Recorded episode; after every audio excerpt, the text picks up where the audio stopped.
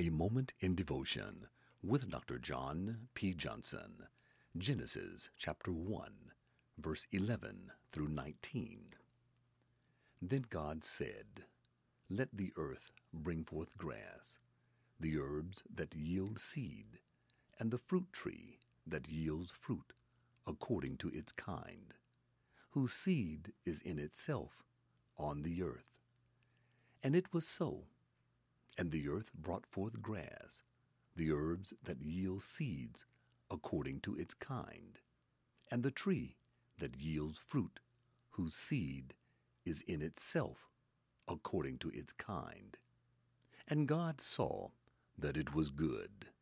So the evening and the morning were the third day.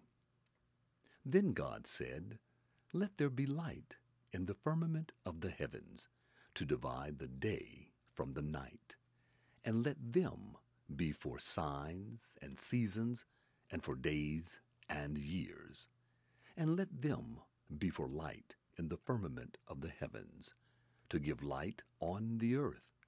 And it was so. Then God made two great lights, the greater light to rule the day, and the lesser light to rule the night. He made the stars also God set them in the firmament of the heavens to give light on the earth, and to rule over the day and over the night, and to divide the light from the darkness. And God saw that it was good. So the evening and the morning were the fourth day. You have been listening to A Moment in Devotion with Dr. John P. Johnson.